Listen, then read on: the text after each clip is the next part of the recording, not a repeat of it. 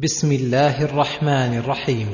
تبارك الذي نزل الفرقان على عبده ليكون للعالمين نذيرا. هذا بيان لعظمته الكاملة وتفرده بالوحدانية من كل وجه وكثرة خيراته وإحسانه فقال تبارك أي تعاظم وكملت أوصافه وكثرت خيراته الذي من أعظم خيراته ونعمه. أن نزل هذا القرآن الفارق بين الحلال والحرام والهدى والضلال وأهل السعادة من أهل الشقاوة على عبده محمد صلى الله عليه وسلم الذي كمل مراتب العبودية وفاق جميع المرسلين. ليكون للعالمين نذيرا.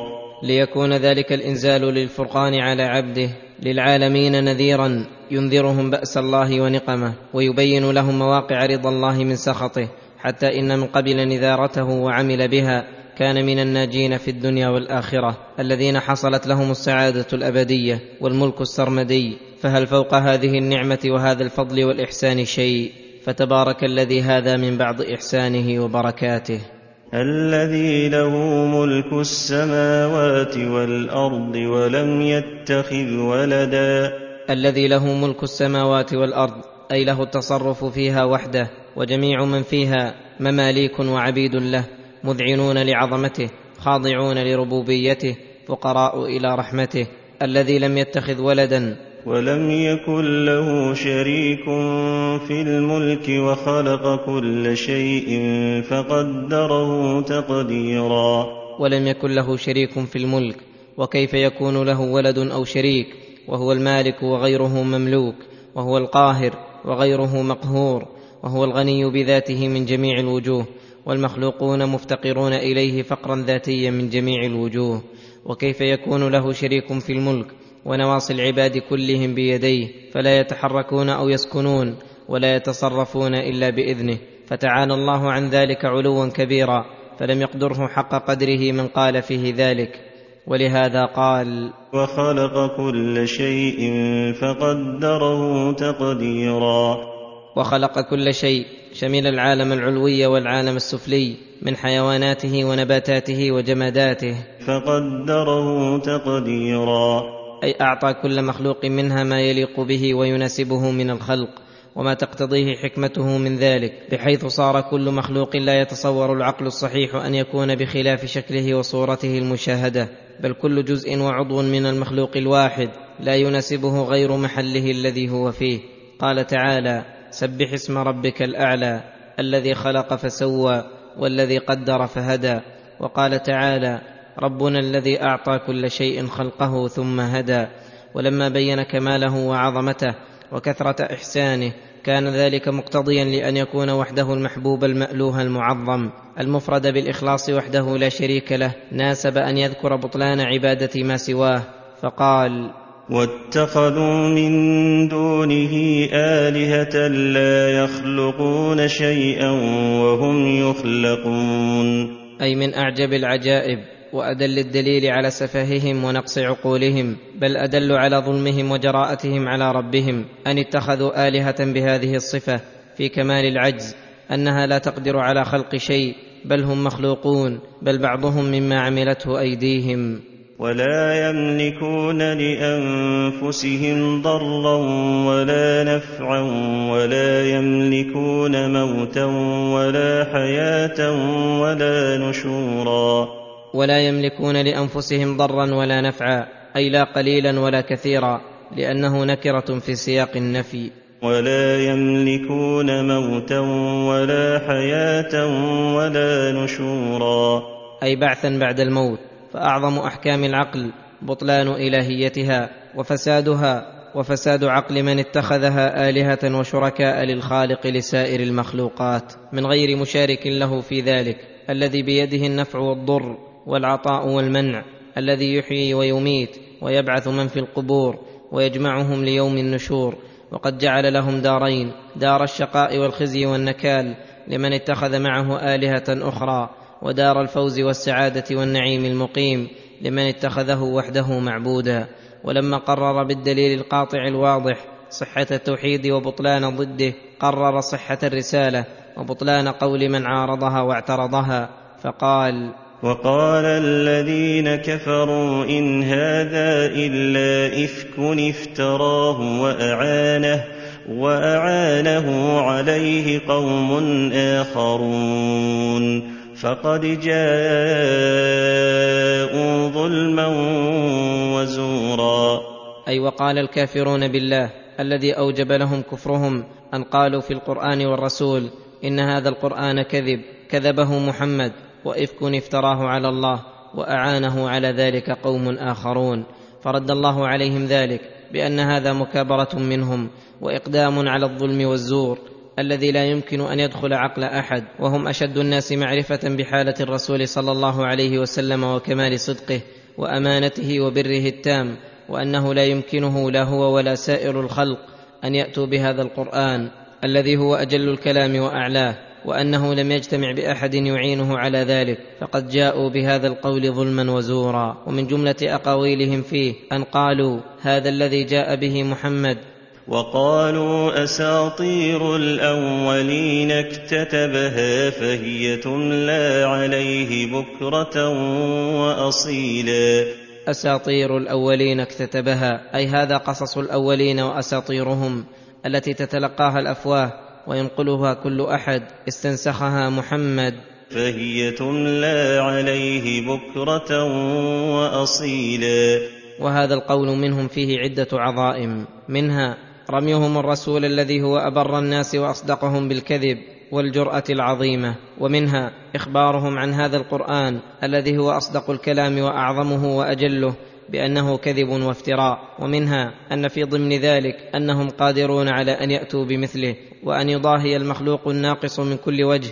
للخالق الكامل من كل وجه بصفة من صفاته وهي الكلام. ومنها أن الرسول قد علمت حالته وهم أشد الناس علما بها أنه لا يكتب ولا يجتمع بمن يكتب له وهم قد زعموا ذلك. فلذلك رد عليهم ذلك بقوله قل انزله الذي يعلم السر في السماوات والارض انه كان غفورا رحيما أي أنزله من أحاط علمه بما في السماوات وما في الأرض من الغيب والشهادة والجهر والسر كقوله وإنه لتنزيل رب العالمين نزل به الروح الأمين على قلبك لتكون من المنذرين ووجه إقامة الحجة عليهم أن الذي أنزله هو المحيط علمه بكل شيء فيستحيل ويمتنع أن يقول مخلوق ويتقول عليه هذا القرآن ويقول هو من عند الله وما هو من عنده ويستحل دماء من خالفه وأموالهم ويزعم أن الله قال له ذلك والله يعلم كل شيء ومع ذلك فهو يؤيده وينصره على أعدائه ويمكنه من رقابهم وبلادهم فلا يمكن أحدا أن ينكر هذا القرآن إلا بعد إنكار علم الله وهذا لا تقول به طائفة من بني آدم سوى الفلاسفة الدهرية وأيضا فإن ذكر علمه تعالى العام ينبههم ويحضهم على تدبر القرآن وأنهم لو تدبروا لرأوا فيه من علمه وأحكامه ما يدل دلالة قاطعة على أنه لا يكون إلا من عالم الغيب والشهادة.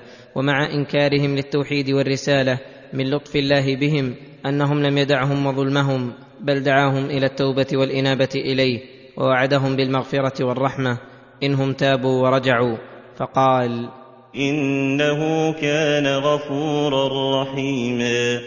أي وصفه المغفرة لأهل الجرائم والذنوب إذا فعلوا أسباب المغفرة وهي الرجوع عن معاصيه والتوبة منها رحيما بهم حيث لم يعاجلهم بالعقوبة وقد فعلوا مقتضاها وحيث قبل توبتهم بعد المعاصي وحيث محى ما سلف من سيئاتهم وحيث قبل حسناتهم وحيث أعاد الراجع إليه بعد شروده والمقبل عليه بعد إعراضه.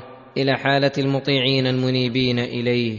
وقالوا ما لهذا الرسول يأكل الطعام ويمشي في الأسواق لولا أنزل إليه ملك فيكون معه نذيرا. هذا من مقالة المكذبين للرسول التي قدحوا بها في رسالته وهو أنهم اعترضوا بأنه هل كان ملكا أو ملكا أو يساعده ملك. فقالوا ما لهذا الرسول؟ أي ما لهذا الذي ادعى الرسالة؟ تهكما منهم واستهزاء يأكل الطعام وهذا من خصائص البشر فهل كان ملكا لا يأكل الطعام ولا يحتاج إلى ما يحتاج إليه البشر ويمشي في الأسواق للبيع والشراء وهذا بزعمهم لا يليق بمن يكون رسولا مع أن الله قال وما أرسلنا قبلك من المرسلين إلا إنهم ليأكلون الطعام ويمشون في الأسواق. لولا أنزل إليه ملك فيكون معه نذيرا. لولا أنزل إليه ملك أي هلا أنزل معه ملك يساعده ويعاونه؟ فيكون معه نذيرا. وبزعمهم أنه غير كاف للرسالة ولا بطوقه وقدرته القيام بها. أو يلقى إليه كنز أو تكون له جنة يأكل منها. أو يلقى إليه كنز أي مال مجموع من غير تعب أو تكون له جنة يأكل منها فيستغني بذلك عن مشيه في الأسواق لطلب الرزق. وقال الظالمون إن تتبعون إلا رجلا مسحورا. وقال الظالمون حملهم على القول ظلمهم لا اشتباه منهم.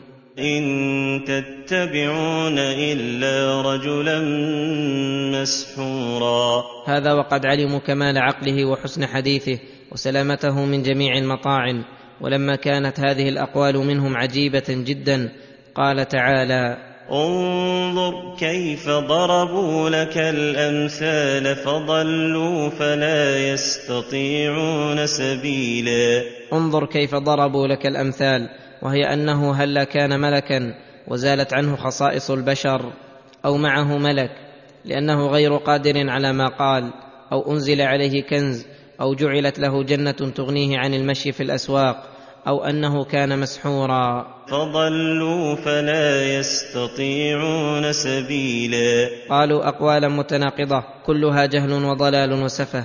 ليس في شيء منها هداية بل ولا في شيء منها أدنى شبهة تقدح في الرسالة. فبمجرد النظر إليها وتصورها يجزم العاقل ببطلانها ويكفيه عن ردها. ولهذا أمر تعالى بالنظر إليها وتدبرها والنظر هل توجب التوقف عن الجزم للرسول بالرسالة والصدق؟ ولهذا أخبر أنه قادر على أن يعطيك خيرا كثيرا في الدنيا فقال تبارك الذي إن شاء جعل لك خيرا من ذلك جنات تجري جنات تجري من تحتها الأنهار ويجعل لك قصورا. جعل لك خيرا من ذلك أي خيرا مما قالوا ثم فسره بقوله. جنات تجري من تحتها الأنهار ويجعل لك قصورا. مرتفعة مزخرفة فقدرته ومشيئته لا تقصر عن ذلك ولكنه تعالى. لما كانت الدنيا عنده في غاية البعد والحقارة أعطى منها أولياءه ورسله ما اقتضته حكمته منها واقتراح أعدائهم بأنهم هلا رزقوا منها رزقا كثيرا جدا ظلم وجراءة. ولما كانت تلك الأقوال التي قالوها معلومة الفساد أخبر تعالى أنها لم تصدر منهم لطلب الحق ولا لاتباع البرهان وإنما صدرت منهم تعنتا وظلما وتكذيبا بالحق فقالوا ما بقلوبهم من ذلك. ولهذا قال بل كذبوا بالساعة وأعتدنا لمن كذب بالساعة سعيرا. بل كذبوا بالساعة والمكذب المتعنت الذي ليس له قصد في اتباع الحق لا سبيل إلى هدايته ولا حيله في مجادلته وانما له حيله واحدة وهي نزول العذاب به. فلهذا قال وأعتدنا لمن كذب بالساعة سعيرا.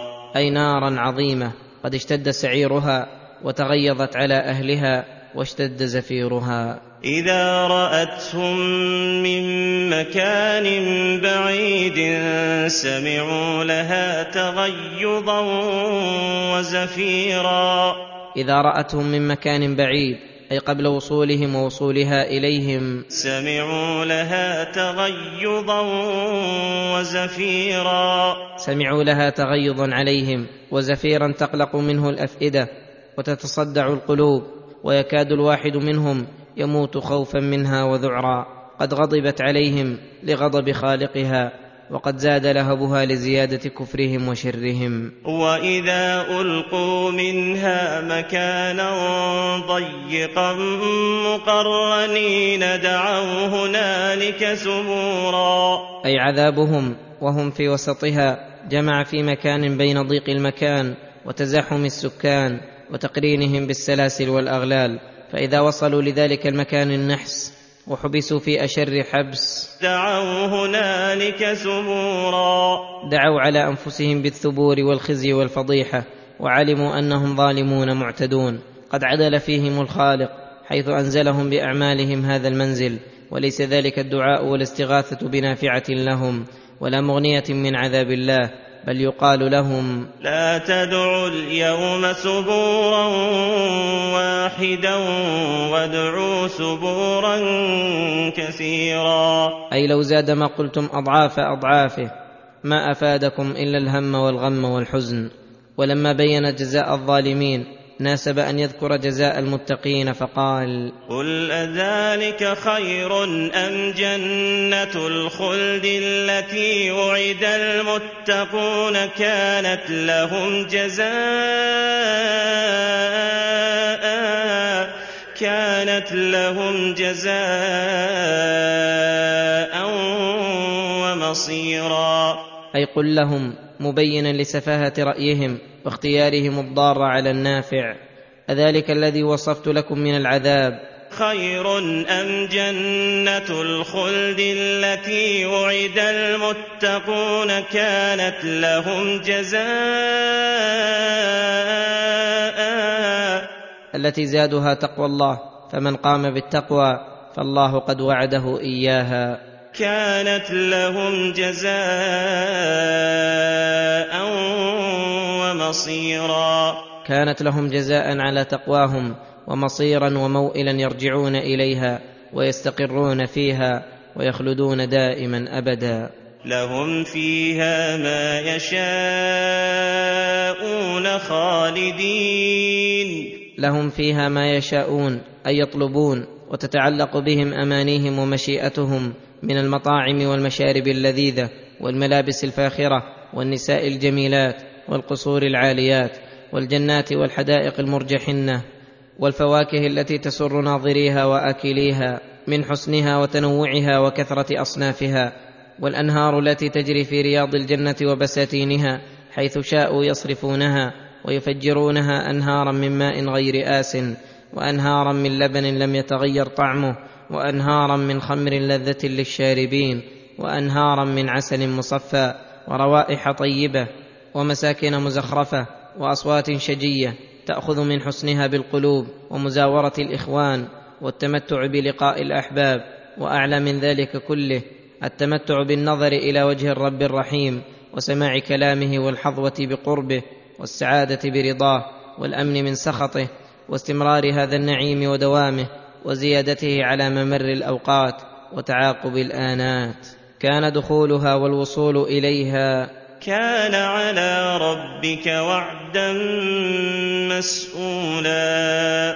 يسأله إياها عباده المتقون بلسان حالهم ولسان مقالهم. فأي الدارين المذكورتين خير وأولى بالإيثار؟ وأي العاملين؟ عمال دار الشقاء أو عمال دار السعادة. أولى بالفضل والعقل والفخر. يا أولي الألباب لقد وضح الحق واستنار السبيل فلم يبق للمفرط عذر في تركه الدليل. فنرجوك يا من قضيت على أقوام بالشقاء وأقوام بالسعادة أن تجعلنا ممن كتبت لهم الحسنى وزيادة.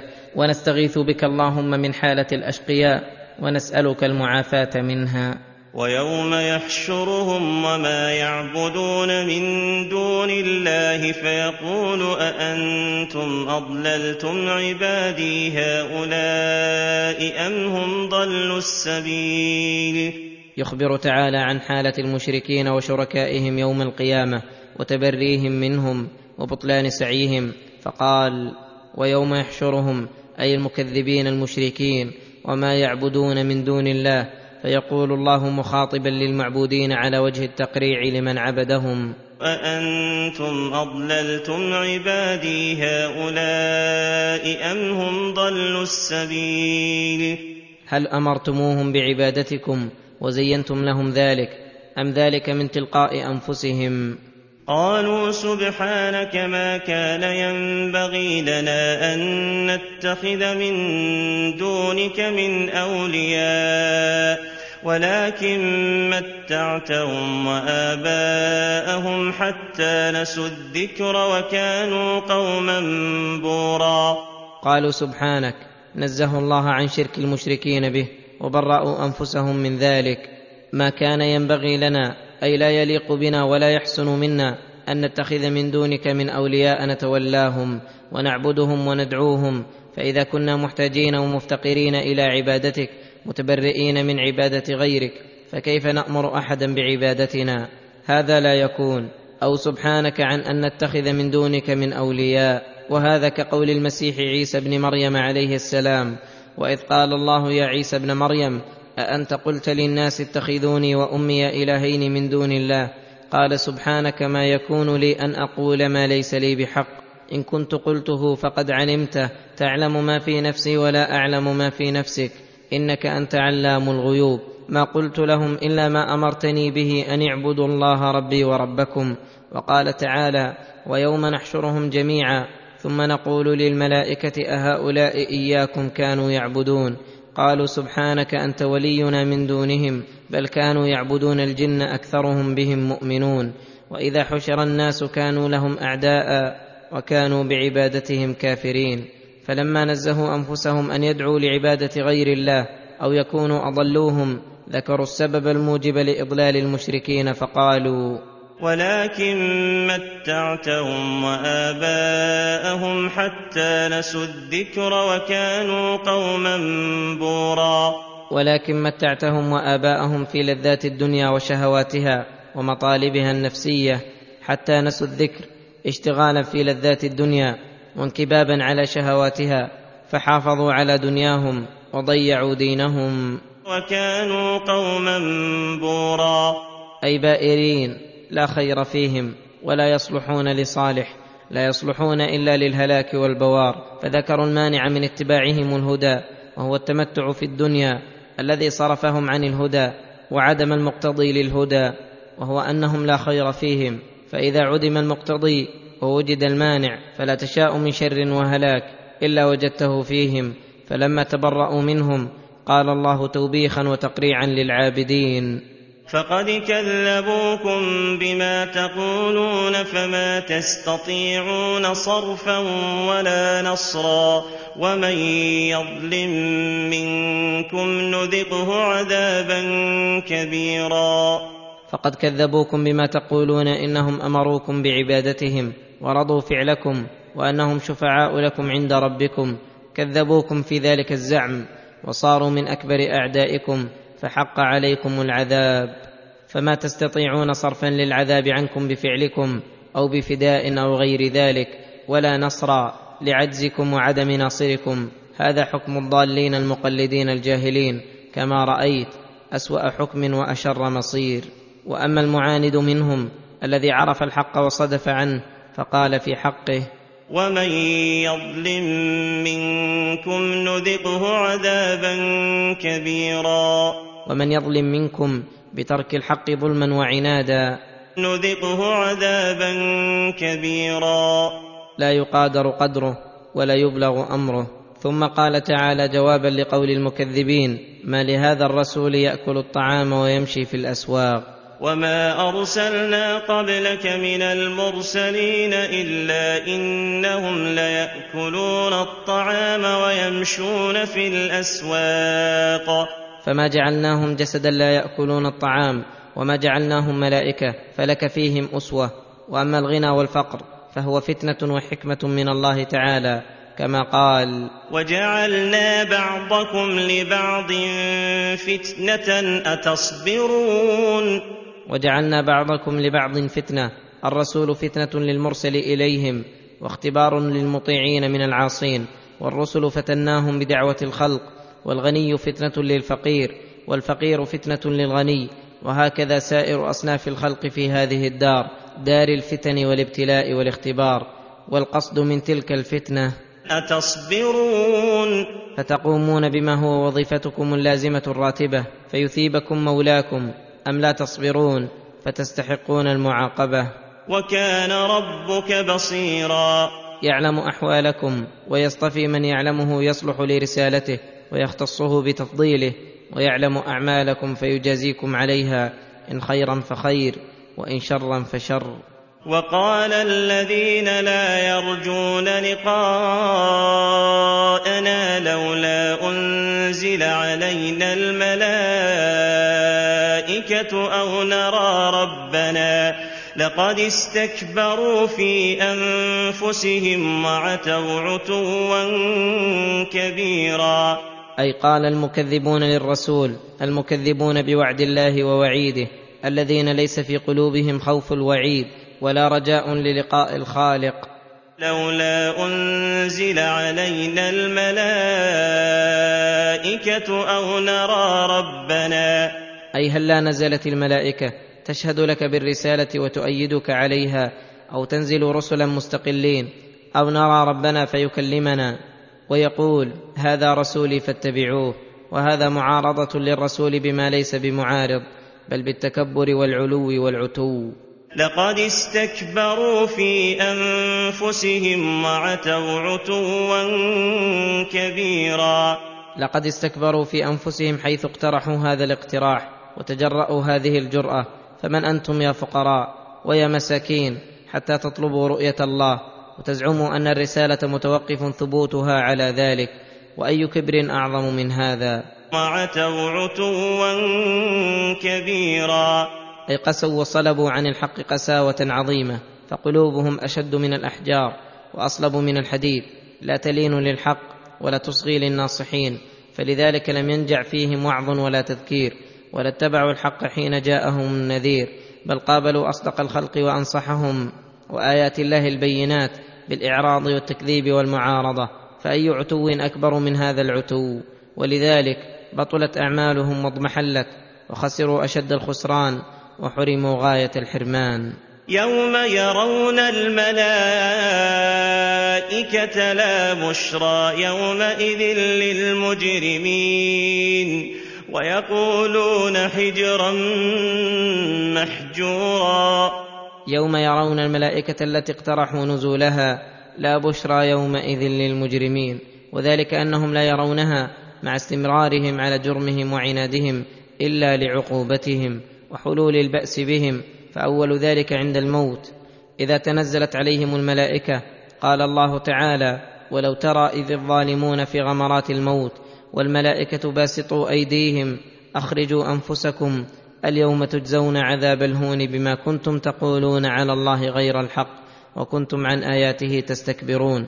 ثم في القبر حين يأتيهم منكر ونكير فيسألهم عن ربهم ونبيهم ودينهم فلا يجيبون جوابا ينجيهم فيحلون بهم النقمة وتزول عنهم بهم الرحمة. ثم يوم القيامة حين تسوقهم الملائكة إلى النار ثم يسلمونهم لخزنة جهنم الذين يتولون عذابهم ويباشرون عقابهم فهذا الذي اقترحوه وهذا الذي طلبوه إن استمروا على إجرامهم لا بد أن يروه ويلقوه وحينئذ يتعوذون من الملائكة ويفرون ولكن لا مفر لهم. ويقولون حجرا محجورا. يا معشر الجن والإنس إن استطعتم أن تنفذوا من أقطار السماوات والأرض فانفذوا لا تنفذون إلا بسلطان. وقدمنا إلى ما عملوا من عمل فجعلناه هباء منثورا.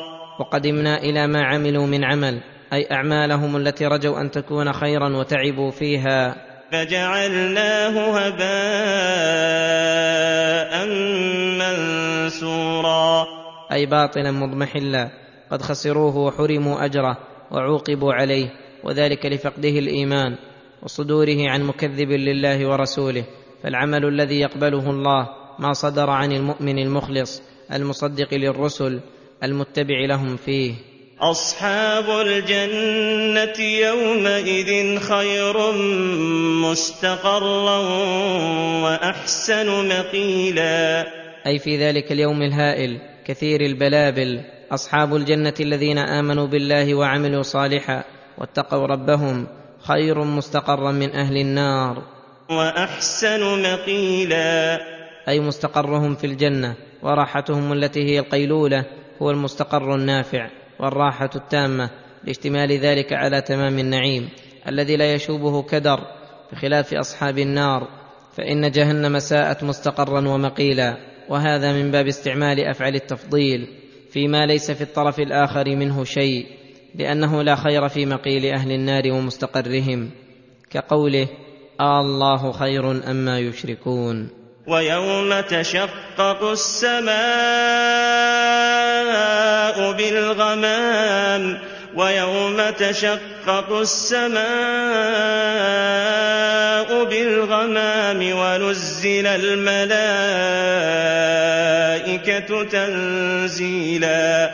يخبر تعالى عن عظمة يوم القيامة وما فيه من الشدة والكروب ومزعجات القلوب فقال ويوم تشقق السماء بالغمام وذلك الغمام الذي ينزل الله فيه ينزل من فوق السماوات فتنفطر له السماوات وتشقق وتنزل الملائكة كل سماء فيقفون صفا صفا إما صفا واحدا محيطا بالخلائق وإما كل سماء يكونون صفا ثم السماء التي تليها صفا وهكذا. القصد أن الملائكة على كثرتهم وقوتهم ينزلون محيطين بالخلق مذعنين لأمر ربهم لا يتكلم منهم أحد إلا بإذن من الله. فما ظنك بالآدمي الضعيف خصوصا الذي بارز مالكه بالعظائم وأقدم على مساخطه ثم قدم عليه بذنوب وخطايا لم يتب منها. فيحكم فيه الملك الحق بالحكم الذي لا يجور ولا يظلم مثقال ذرة. ولهذا قال الملك يومئذ الحق للرحمن وكان يوما على الكافرين عسيرا. لصعوبته الشديدة وتعسر أموره عليه بخلاف المؤمن فإنه يسير عليه خفيف الحمل. يوم نحشر المتقين إلى الرحمن وفدا ونسوق المجرمين إلى جهنم وردا وقوله الملك يومئذ الحق للرحمن. الملك يومئذ أي يوم القيامة الحق للرحمن. لا يبقى لأحد من المخلوقين ملك ولا صورة ملك كما كانوا في الدنيا بل قد تساوت الملوك ورعاياهم والأحرار والعبيد والأشراف وغيرهم ومما يرتاح له القلب وتطمئن به النفس وينشرح له الصدر. أن أضاف الملك في يوم القيامة لاسمه الرحمن الذي وسعت رحمته كل شيء وعمت كل حي وملأت الكائنات وعمرت بها الدنيا والآخرة وتم بها كل ناقص وزال بها كل نقص وغلبت الأسماء الدالة عليه الأسماء الدالة على الغضب وسبقت رحمته غضبه وغلبته. فلها السبق والغلبة وخلق هذا الآدمي الضعيف وشرفه وكرمه ليتم عليه نعمته وليتغمده برحمته. وقد حضروا في موقف الذل والخضوع والاستكانة بين يديه ينتظرون ما يحكم فيهم وما يجري عليهم وهو أرحم بهم من أنفسهم ووالديهم. فما ظنك بما يعاملهم به؟ ولا يهلك على الله إلا هالك. ولا يخرج من رحمته إلا من غلبت عليه الشقاوة وحقت عليه كلمة العذاب. ويوم يعض الظالم على يديه يقول يا ليتني يقول يا ليتني اتخذت مع الرسول سبيلا. ويوم يعض الظالم بشركه وكفره وتكذيبه للرسل على يديه تاسفا وتحسرا وحزنا واسفا. يقول يا ليتني اتخذت مع الرسول سبيلا. أي طريقا بالإيمان به وتصديقه واتباعه. يا ويلتى ليتني لم أتخذ فلانا خليلا. يا ويلتى ليتني لم أتخذ فلانا وهو الشيطان الإنسي أو الجني خليلا أي حبيبا مصافيا. عاديت أنصح الناس لي وأبرهم بي. وأرفقهم بي وواليت اعدى عدو لي الذي لم تفدني ولايته إلا الشقاء والخسار والخزي والبوار. لقد أضلني عن الذكر بعد إذ جاءني. حيث زين له ما هو عليه من الضلال بخدعه وتسويله.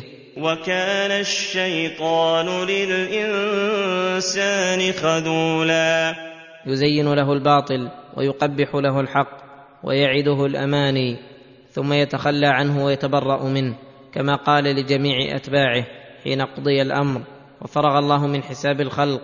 وقال الشيطان لما قضي الأمر إن الله وعدكم وعد الحق ووعدتكم فأخلفتكم وما كان لي عليكم من سلطان إلا أن دعوتكم فاستجبتم لي فلا تلوموني ولوموا أنفسكم ما أنا بمصرخكم وما أنتم بمصرخي.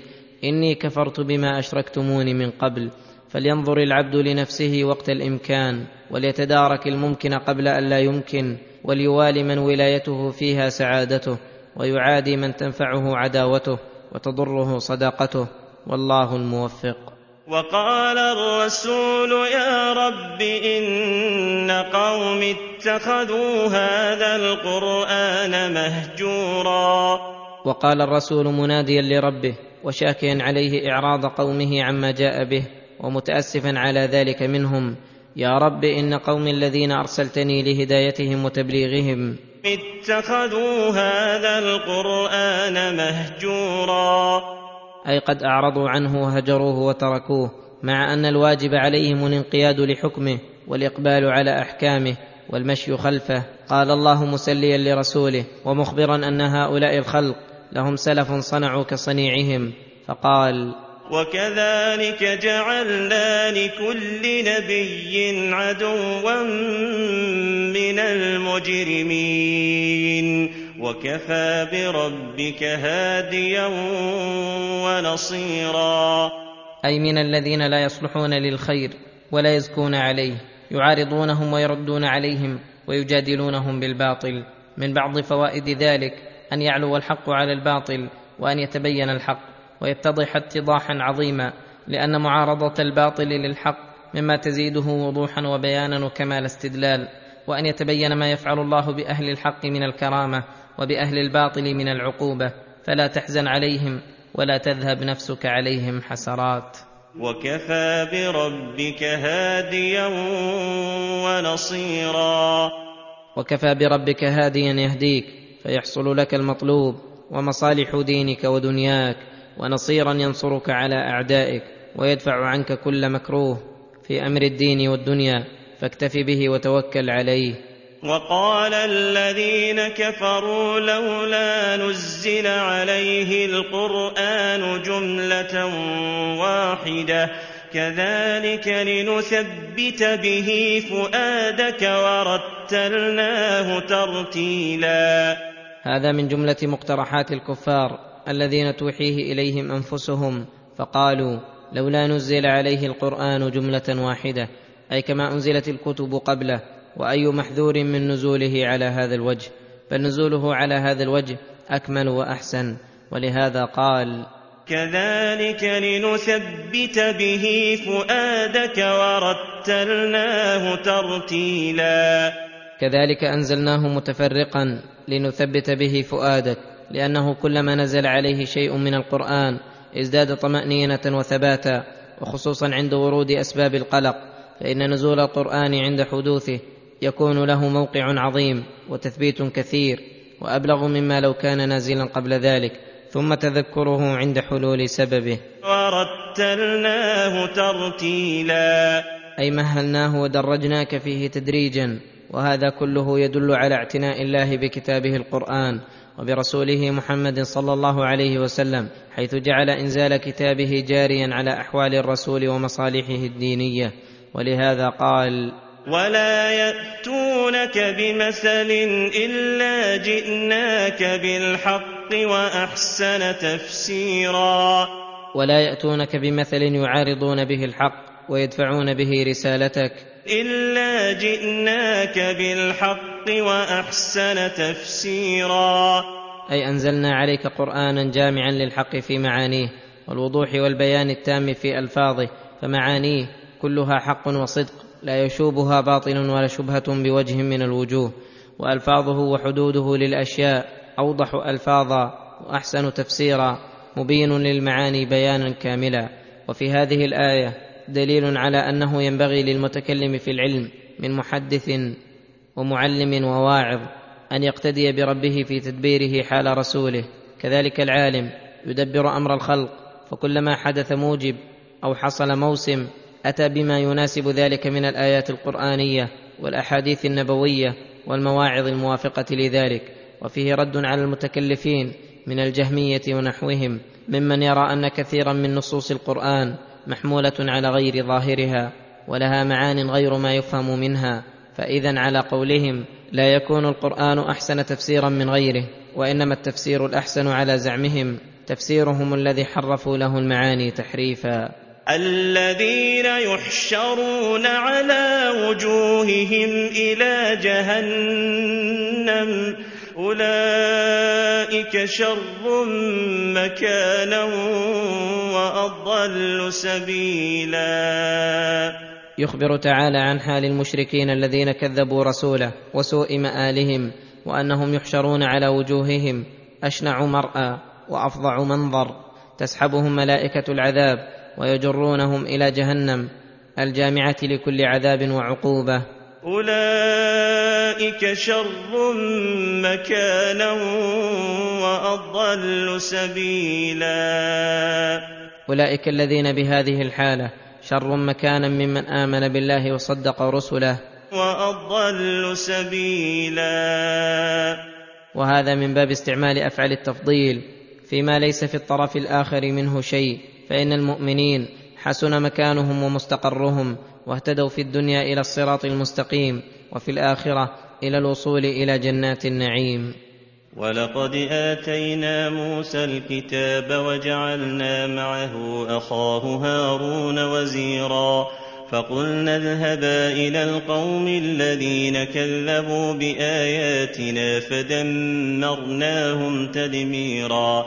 وقوم نوح لما كذبوا الرسل أغرقناهم وجعلناهم للناس آيةً وأعتدنا للظالمين عذابا أليما وعادا وثمود وأصحاب الرس وقرونا بين ذلك كثيرا وكلا ضربنا له الأمثال وكلا تبرنا تتبيرا ولقد أتوا على القرية التي أمطرت مطر السوء أفلم يكونوا يرونها بل كانوا لا يرجون نشورا.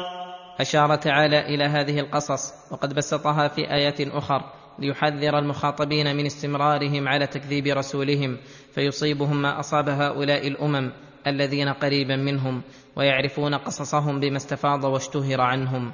ومنهم من يرون آثارهم عيانا كقوم صالح في الحجر وكالقرية التي أمطرت مطر السوء بحجارة من سجيل يمرون عليهم مصبحين وبالليل في أسفارهم فإن أولئك الأمم ليسوا شرا منهم ورسلهم ليسوا خيرا من رسول هؤلاء. أكفاركم خير من أولئكم أم لكم براءة في الزبر؟ ولكن الذي منع هؤلاء من الإيمان مع ما شاهدوا من الآيات أنهم كانوا لا يرجون بعثا ولا نشورا.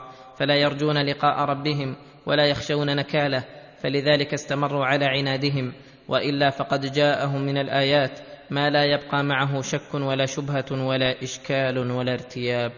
وإذا رأوك إن يتخذونك إلا هزوا أهذا الذي بعث الله رسولا؟ أي وإذا رآك يا محمد هؤلاء المكذبون لك المعاندون لآيات الله المستكبرون في الأرض استهزأوا بك واحتقروك وقالوا على وجه الاحتقار والاستصغار. أهذا الذي بعث الله رسولا؟ أي غير مناسب ولا لائق أن يبعث الله هذا الرجل وهذا من شدة ظلمهم وعنادهم وقلبهم الحقائق. فإن كلامهم هذا يفهم أن الرسول حاشاه في غاية الخسة والحقارة وأنه لو كانت الرسالة لغيره لكان أنسب. وقالوا لولا نزل هذا القرآن على رجل من القريتين عظيم فهذا الكلام لا يصدر إلا من أجهل الناس وأضلهم أو من أعظمهم عنادا وهو متجاهل قصده ترويج ما معه من الباطل بالقدح بالحق وبمن جاء به وإلا فمن تدبر أحوال محمد بن عبد الله صلى الله عليه وسلم وجده رجل العالم وهمامهم ومقدمهم في العقل والعلم واللب والرزانة ومكارم الأخلاق. ومحاسن الشيم والعفة والشجاعة والكرم وكل خلق فاضل وأن المحتقر له والشانئ له قد جمع من السفه والجهل والضلال والتناقض والظلم والعدوان ما لا يجمعه غيره وحسبه جهلا وضلالا أن يقدح بهذا الرسول العظيم والهمام الكريم والقصد من قدحهم فيه واستهزائهم به تصلبهم على باطلهم وغرورا لضعفاء العقول ولهذا قالوا إن كاد ليضلنا عن آلهتنا لولا أن صبرنا عليها وسوف يعلمون حين يرون العذاب من أضل سبيلا. إن كاد هذا الرجل ليضلنا عن آلهتنا بأن يجعل الآلهة إلها واحدا لولا أن صبرنا عليها لأضلنا. زعموا قبحهم الله أن الضلال هو التوحيد. وأن الهدى ما هم عليه من الشرك فلهذا تواصوا بالصبر عليه وانطلق الملأ منهم أن امشوا واصبروا على آلهتكم وهنا قالوا لولا أن صبرنا عليها. والصبر يحمد في المواضع كلها إلا في هذا الموضع فإنه صبر على أسباب الغضب وعلى الاستكثار من حطب جهنم. وأما المؤمنون فهم كما قال الله عنهم وتواصوا بالحق وتواصوا بالصبر. ولما كان هذا حكما منهم بأنهم المهتدون والرسول ضال وقد تقرر أنهم لا حيلة فيهم توعدهم بالعذاب وأخبر أنهم في ذلك الوقت حين يرون العذاب يعلمون علما حقيقيا من هو أضل سبيلا. ويوم يعض الظالم على يديه يقول يا ليتني اتخذت مع الرسول سبيلا وهل فوق ضلال من جعل إلهه ومعبوده هواه؟ فما هويه فعله؟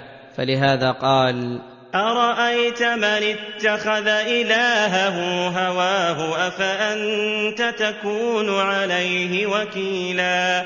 أرأيت من اتخذ إلهه هواه؟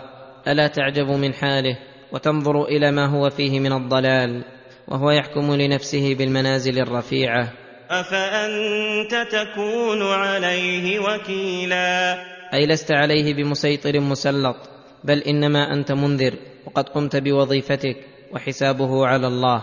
أم تحسب أن أكثرهم يسمعون أو يعقلون؟ إن هم إلا كالأنعام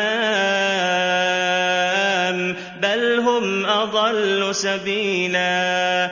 ثم سجل تعالى على ضلالهم البليغ بأن سلبهم العقول والأسماع وشبههم في ضلالهم بالأنعام السائمة التي لا تسمع إلا دعاء ونداء. صم بكم عمي فهم لا يعقلون بل هم أضل من الأنعام لأن الأنعام يهديها راعيها فتهتدي وتعرف طريق هلاكها فتجتنبه وهي أيضا أسلم عاقبة من هؤلاء. فتبين بهذا أن الرامي للرسول بالضلال أحق بهذا الوصف وأن كل حيوان بهيم فهو أهدى منه.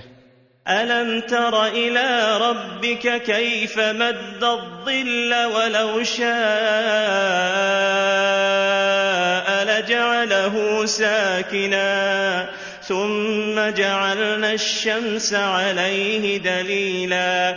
أي ألم تشاهد ببصرك وبصيرتك كمال قدرة ربك وسعة رحمته أنه مد على العباد الظل وذلك قبل طلوع الشمس ثم جعلنا الشمس عليه دليلا. ثم جعلنا الشمس عليه أي على الظل دليلا فلولا وجود الشمس لما عرف الظل فإن الضد يعرف بضده. ثم قبضناه إلينا قبضا يسيرا.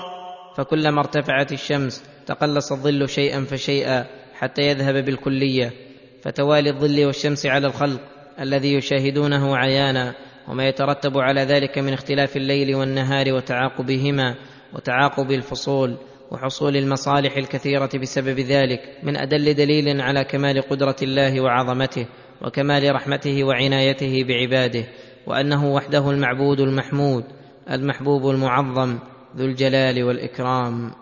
وهو الذي جعل لكم الليل لباسا والنوم سباتا وجعل النهار نشورا.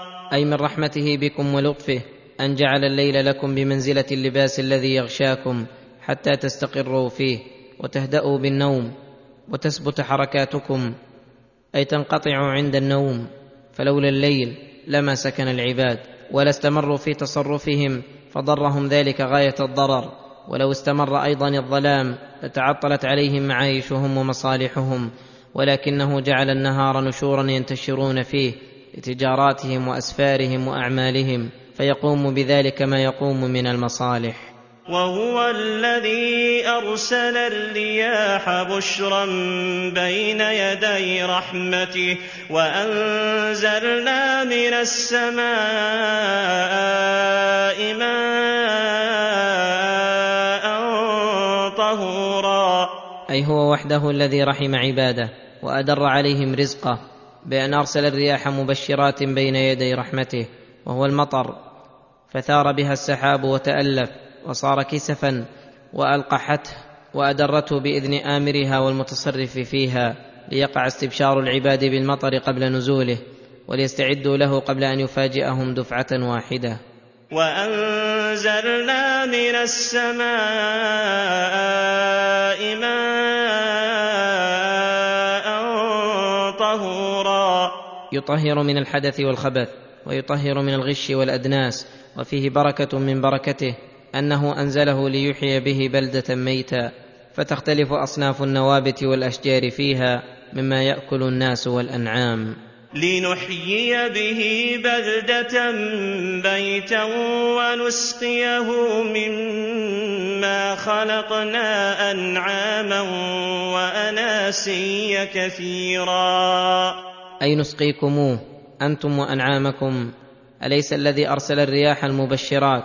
وجعلها في عملها متنوعات وأنزل من السماء ماء طهورا مباركا فيه رزق العباد ورزق بهائمهم هو الذي يستحق أن يعبد وحده ولا يشرك معه غيره. ولقد صرفناه بينهم ليذكروا فأبى أكثر الناس إلا كفورا.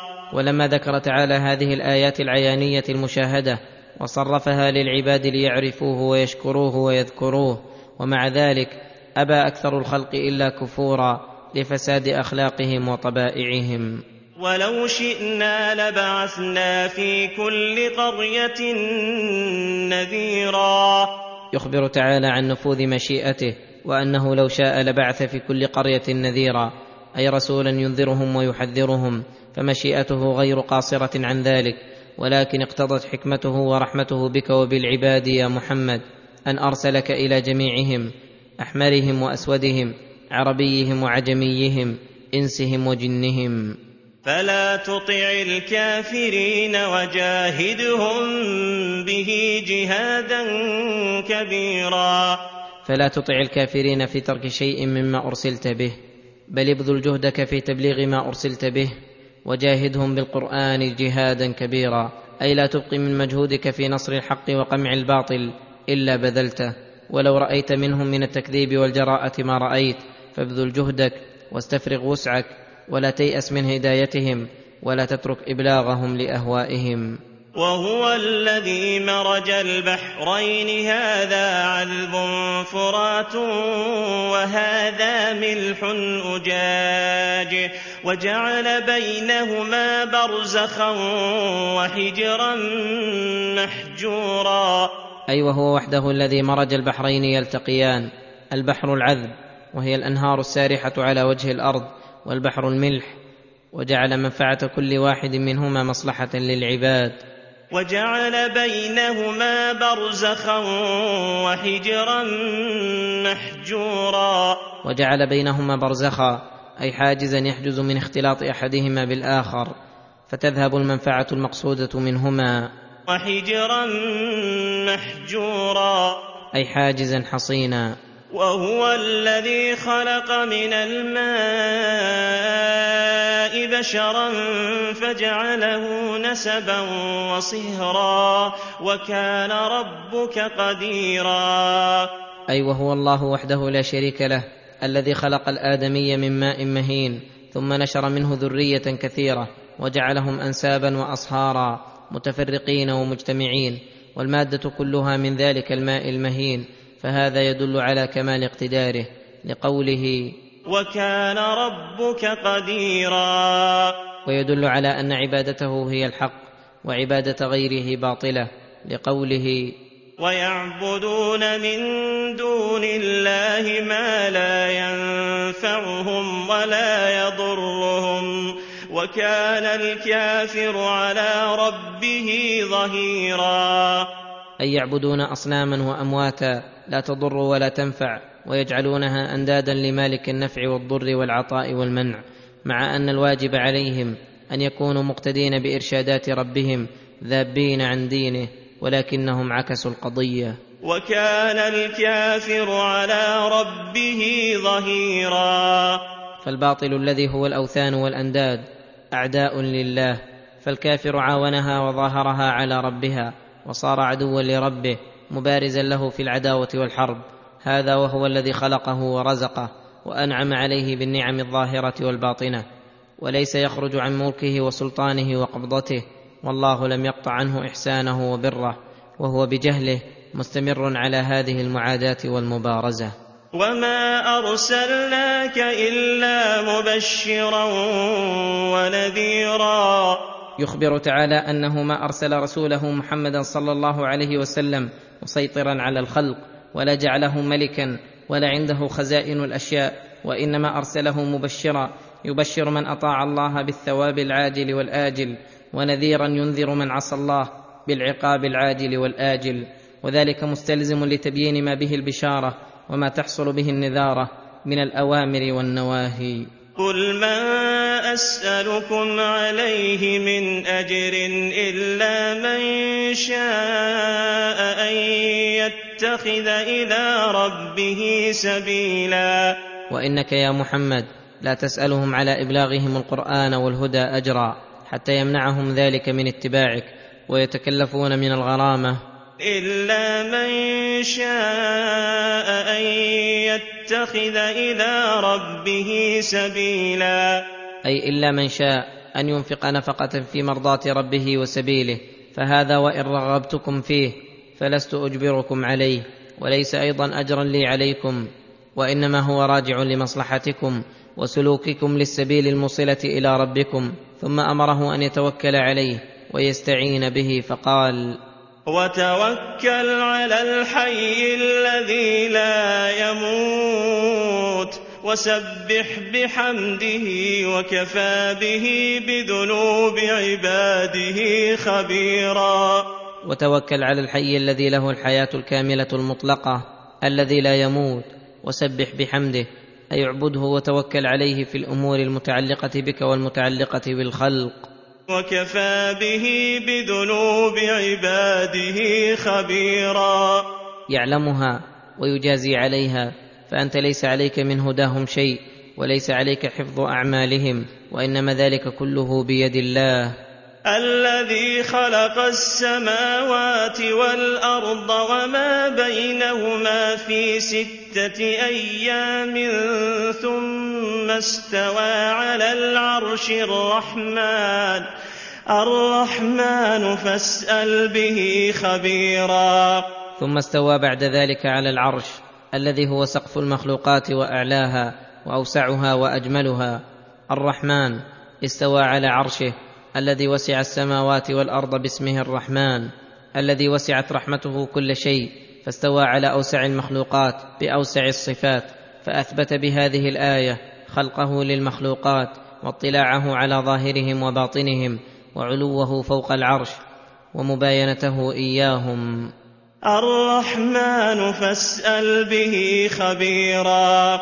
يعني بذلك نفسه الكريمة فهو الذي يعلم أوصافه وعظمته وجلاله.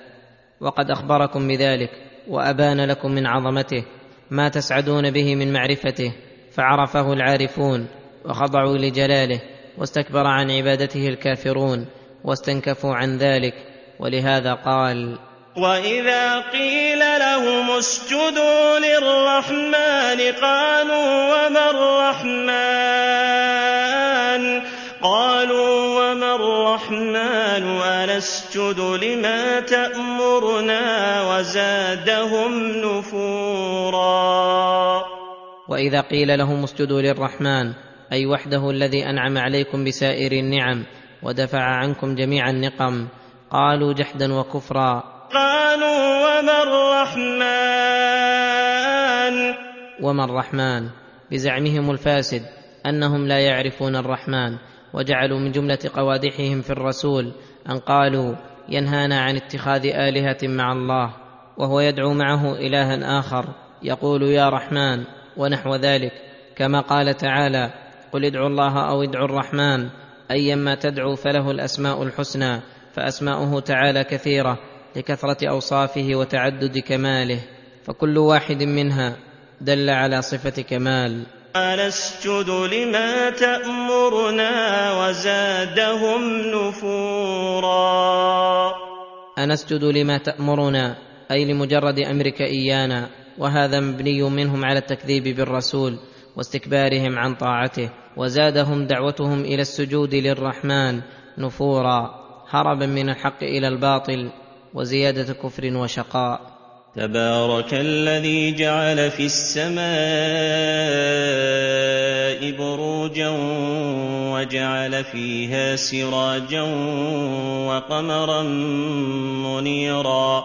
كرر تعالى في هذه السورة الكريمة قوله تبارك ثلاث مرات لأن معناها كما تقدم أنها تدل على عظمة الباري وكثرة أوصافه وكثرة خيراته وإحسانه. وهذه السورة فيها من الاستدلال على عظمته وسعة سلطانه ونفوذ مشيئته وعموم علمه وقدرته وإحاطة ملكه في الأحكام الأمرية والأحكام الجزائية وكمال حكمته وفيها ما يدل على سعة رحمته وواسع جوده وكثرة خيراته الدينية والدنيوية. ما هو مقتض لتكرار هذا الوصف الحسن؟ فقال تبارك الذي جعل في السماء بروجا وجعل فيها سراجا وقمرا منيرا. تبارك الذي جعل في السماء بروجا وهي النجوم عمومها أو منازل الشمس والقمر التي تنزلها منزلة منزلة وهي بمنزلة البروج والقلاع للمدن في حفظها. كذلك النجوم بمنزلة البروج المجعولة للحراسة فإنها رجوم للشياطين. وجعل فيها سراجا وقمرا منيرا. وجعل فيها سراجا فيه النور والحرارة وهو الشمس. وقمرا منيرا فيه النور لا الحراره وهذا من أدلة عظمته وكثرة إحسانه فان ما فيها من الخلق الباهر والتدبير المنتظم والجمال العظيم. دال على عظمة خالقها في أوصافه كلها وما فيها من المصالح للخلق والمنافع دليل على كثرة خيراته. وهو الذي جعل الليل والنهار خلفة لمن أراد أن يذكر أو أراد شكورا. وهو الذي جعل الليل والنهار خلفة ان يذهب أحدهما فيخلفه الآخر هكذا ابدا لا يجتمعان. ولا يرتفعان. لمن أراد أن يذكر أو أراد شكورا. أي لمن أراد أن يتذكر بهما ويعتبر ويستدل بهما على كثير من المطالب الإلهية ويشكر الله على ذلك. ولمن أراد أن يذكر الله ويشكره وله ورد من الليل أو النهار فمن فاته ورده من أحدهما أدركه في الآخر. وأيضا فإن القلوب تتقلب وتنتقل في ساعات الليل والنهار فيحدث لها النشاط والكسل والذكر والغفلة والقبض والبسط والإقبال والإعراض. فجعل الله الليل والنهار يتوالى على العباد ويتكرران ليحدث لهم الذكر والنشاط. والشكر لله في وقت آخر ولأن أوراد العبادات تتكرر بتكرر الليل والنهار. فكلما تكررت الأوقات أحدث للعبد همة غير همته التي كسلت في الوقت المتقدم فزاد في تذكرها وشكرها فوظائف الطاعات بمنزلة سقي الإيمان الذي يمده فلولا ذلك لذوى غرس الإيمان ويبس فلله أتم حمد وأكمله على ذلك. ثم ذكر من جملة كثرة خيره منته على عباده الصالحين وتوفيقهم للأعمال الصالحات التي أكسبتهم المنازل العاليات في غرف الجنات. فقال وعباد الرحمن الذين يمشون على الأرض هونا وإذا خاطبهم الجاهلون قالوا سلاما. العبودية لله نوعان عبودية لربوبيته فهذه يشترك فيها سائر الخلق مسلمهم وكافرهم برهم وفاجرهم فكلهم عبيد الله مربوبون مدبرون إن كل من في السماوات والأرض إلا آتي الرحمن عبدا وعبودية لألوهيته وعبادته ورحمته وهي عبودية أنبيائه وأوليائه وهي المراد هنا ولهذا أضافها إلى اسمه الرحمن إشارة إلى أنهم إنما وصلوا إلى هذه الحال بسبب رحمته. فذكر أن صفاتهم أكمل الصفات ونعوتهم أفضل النعوت فوصفهم بأنهم يمشون على الأرض هونا أي ساكنين متواضعين لله وللخلق فهذا وصف لهم بالوقار والسكينة والتواضع لله ولعباده. وإذا خاطبهم الجاهلون قالوا سلاما. وإذا خاطبهم الجاهلون أي خطاب جهل بدليل إضافة الفعل وإسناده لهذا الوصف قالوا سلاما أي خاطبوهم خطابا يسلمون فيه من الإثم ويسلمون من مقابلة الجاهل بجهله. وهذا مدح لهم بالحلم الكثير ومقابلة المسيء بالإحسان والعفو عن الجاهل ورزانة العقل الذي أوصلهم إلى هذه الحال. والذين يبيتون لربهم سجدا وقياما.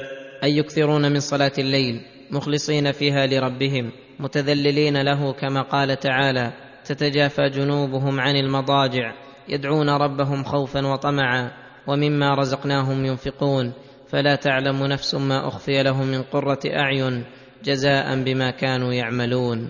والذين يقولون ربنا اصرف عنا عذاب جهنم. أي ادفعه عنا بالعصمة من أسبابه ومغفرة ما وقع منا مما هو مقتض للعذاب. إن عذابها كان غراما. أي ملازما لأهلها بمنزلة ملازمة الغريم لغريمه. إنها ساءت مستقرا ومقاما. وهذا منهم على وجه التضرع لربهم وبيان شدة حاجتهم إليه وأنهم ليس في طاقتهم احتمال هذا العذاب. وليتذكروا منة الله عليهم فإن صرف الشدة بحسب شدتها وفظاعتها يعظم وقعها ويشتد الفرح بصرفها.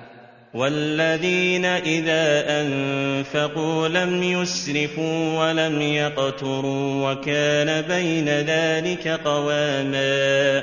والذين إذا أنفقوا النفقات الواجبة والمستحبة لم يسرفوا بأن يزيدوا على الحد فيدخلوا في قسم التبذير وإهمال الحقوق الواجبة ولم يقتروا فيدخلوا في باب البخل والشح وكان إنفاقهم بين ذلك بين الإسراف والتقتير قواما يبذلون في الواجبات من الزكوات والكفارات والنفقات الواجبة وفيما ينبغي على الوجه الذي ينبغي من غير ضرر ولا ضرار وهذا من عدلهم واقتصادهم.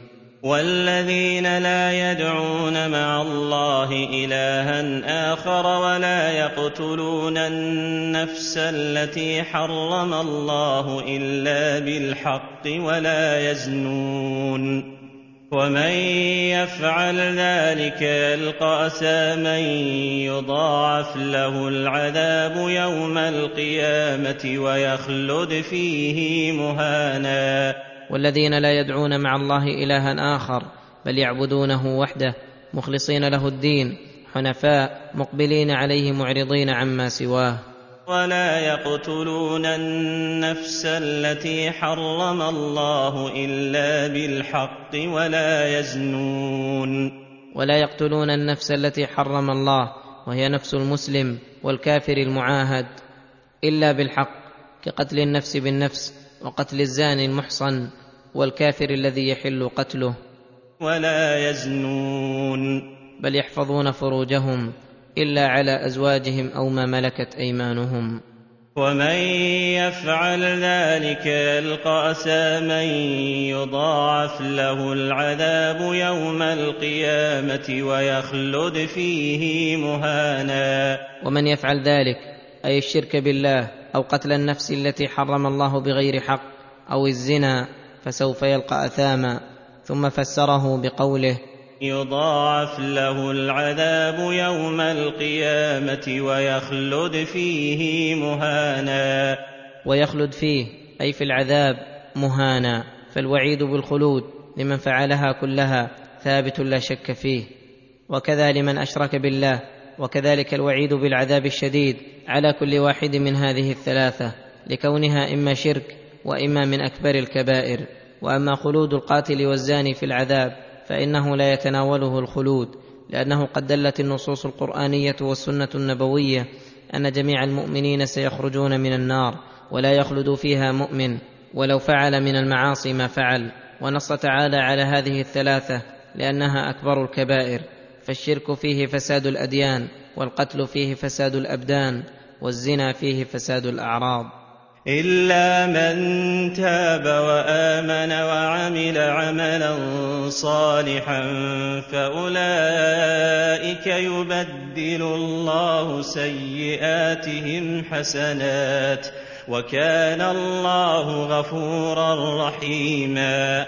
إلا من تاب عن هذه المعاصي وغيرها بأن أقلع عنها في الحال وندم على ما مضى له من فعلها وعزم عزما جازما الا يعود وآمن بالله إيمانا صحيحا يقتضي ترك المعاصي وفعل الطاعات وعمل عملا صالحا مما أمر به الشارع إذا قصد به وجه الله. فأولئك يبدل الله سيئاتهم حسنات. أي تتبدل أفعالهم وأقوالهم التي كانت مستعدة لعمل السيئات تتبدل حسنات فيتبدل شركهم إيمانا ومعصيتهم طاعة وتتبدل نفس السيئات التي عملوها ثم احدثوا عن كل ذنب منها توبة وإنابة وطاعة تبدل حسنات كما هو ظاهر الآية. وورد في ذلك حديث الرجل الذي حاسبه الله ببعض ذنوبه فعددها عليه ثم أبدل مكان كل سيئة حسنة فقال يا رب إن لي سيئات لا أراها ها هنا والله أعلم. وكان الله غفورا رحيما. وكان الله غفورا لمن تاب يغفر الذنوب العظيمة رحيما بعباده حيث دعاهم إلى التوبة بعد مبارزته بالعظائم ثم وفقهم لها ثم قبلها منهم. ومن تاب وعمل صالحا فانه يتوب إلى الله متابا أي فليعلم أن توبته في غاية الكمال لأنها رجوع إلى الطريق الموصل إلى الله الذي هو عين سعادة العبد وفلاحه فليخلص فيها وليخلصها من شوائب الأغراض الفاسدة. فالمقصود من هذا الحث على تكميل التوبة وإيقاعها على أفضل الوجوه وأجلها. ليقدم على من تاب إليه فيوفيه أجره بحسب كمالها. والذين لا يشهدون الزور واذا مروا باللغو مروا كراما.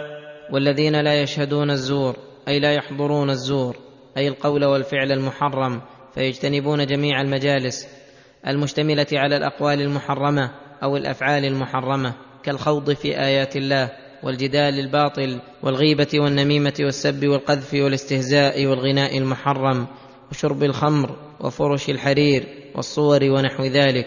وإذا كانوا لا يشهدون الزور فمن باب أولى وأحرى ألا يقولوه ويفعلوه. وشهادة الزور داخلة في قول الزور تدخل في هذه الآية بالأولوية. وإذا مروا باللغو مروا كراما. وإذا مروا باللغو وهو الكلام الذي لا خير فيه ولا فيه فائدة دينية ولا دنيوية ككلام السفهاء ونحوهم. مروا كراما. أي نزهوا أنفسهم وأكرموها عن الخوض فيه ورأوا الخوض فيها وإن كان لا إثم فيه فإنه سفه ونقص للإنسانية والمروءة فربأوا بأنفسهم عنه. وفي قوله وإذا مروا باللغو إشارة إلى أنهم لا يقصدون حضوره ولا سماعه. ولكن عند المصادفة التي من غير قصد يكرمون أنفسهم عنه. والذين إذا ذكروا بآيات ربهم لم يخروا عليها صما وعميانا.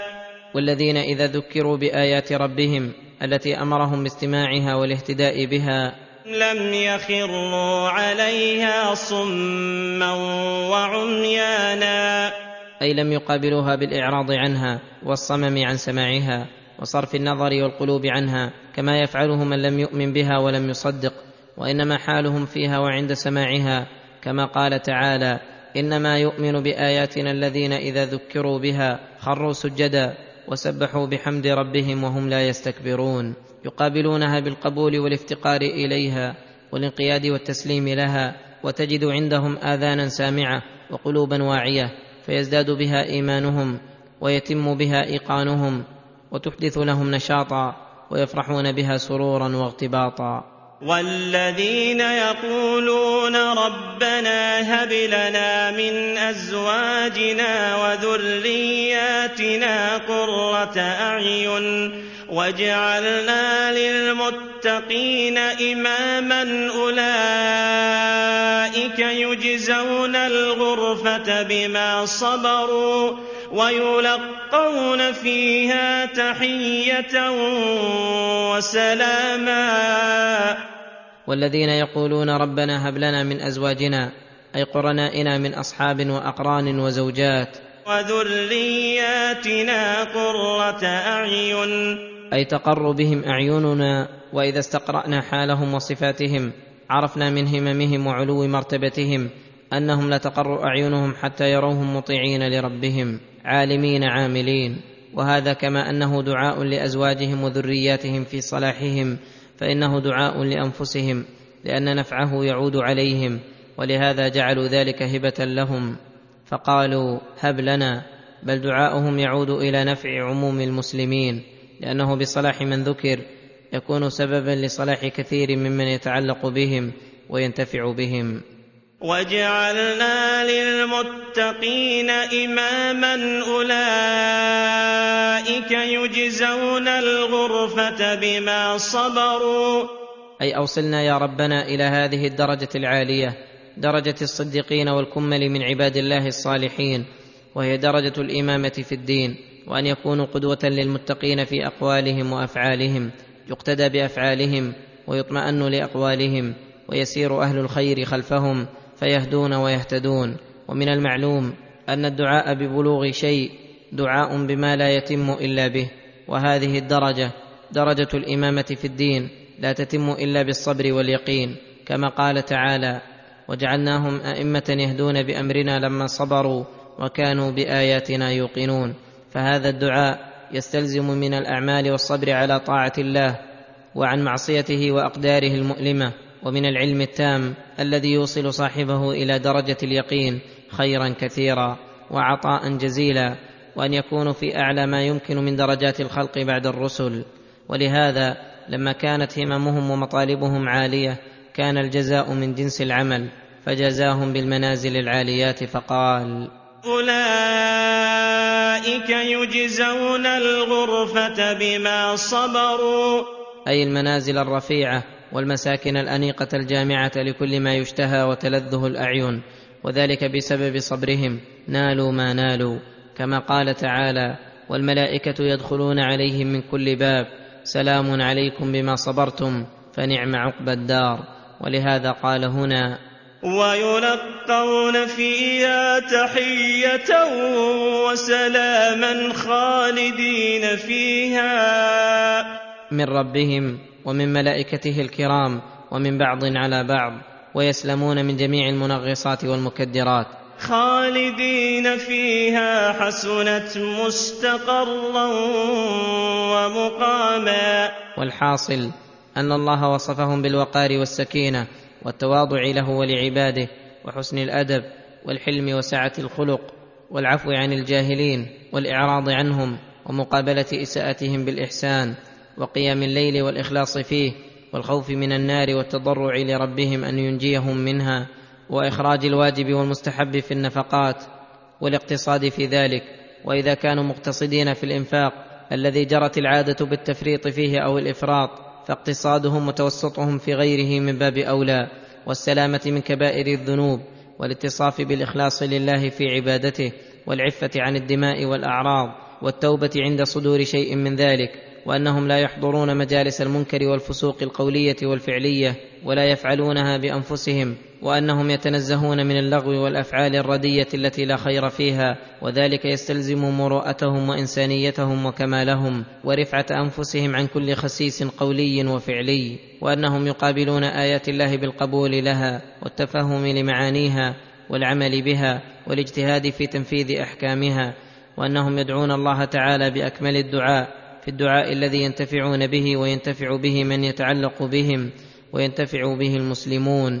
من صلاح أزواجهم وذريتهم ومن لوازم ذلك سعيهم في تعليمهم ووعظهم ونصحهم لأن من حرص على شيء ودعا الله فيه لا بد أن يكون متسببا فيه وأنهم دعوا الله ببلوغ أعلى الدرجات الممكنة لهم وهي درجة الإمامة والصديقية.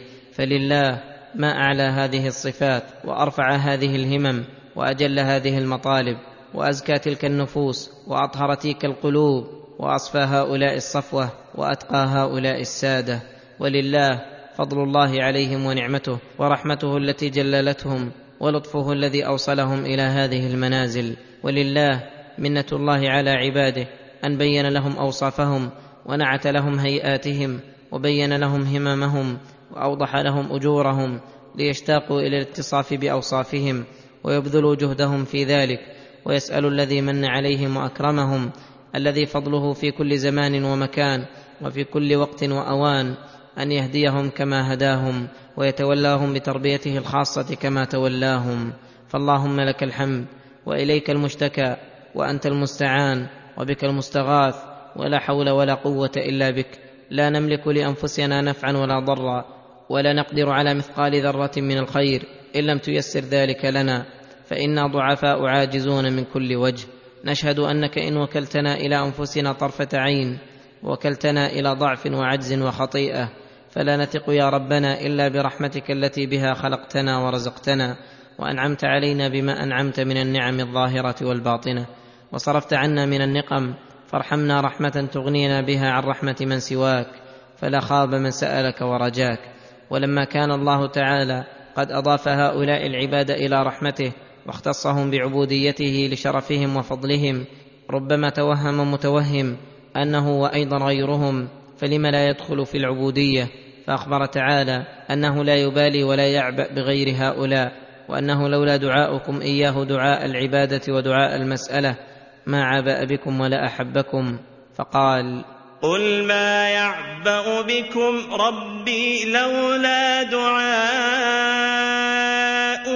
فقد كذبتم فسوف يكون لزاما أي عذابا يلزمكم لزوم الغريم لغريمه وسوف يحكم الله بينكم وبين عباده المؤمنين.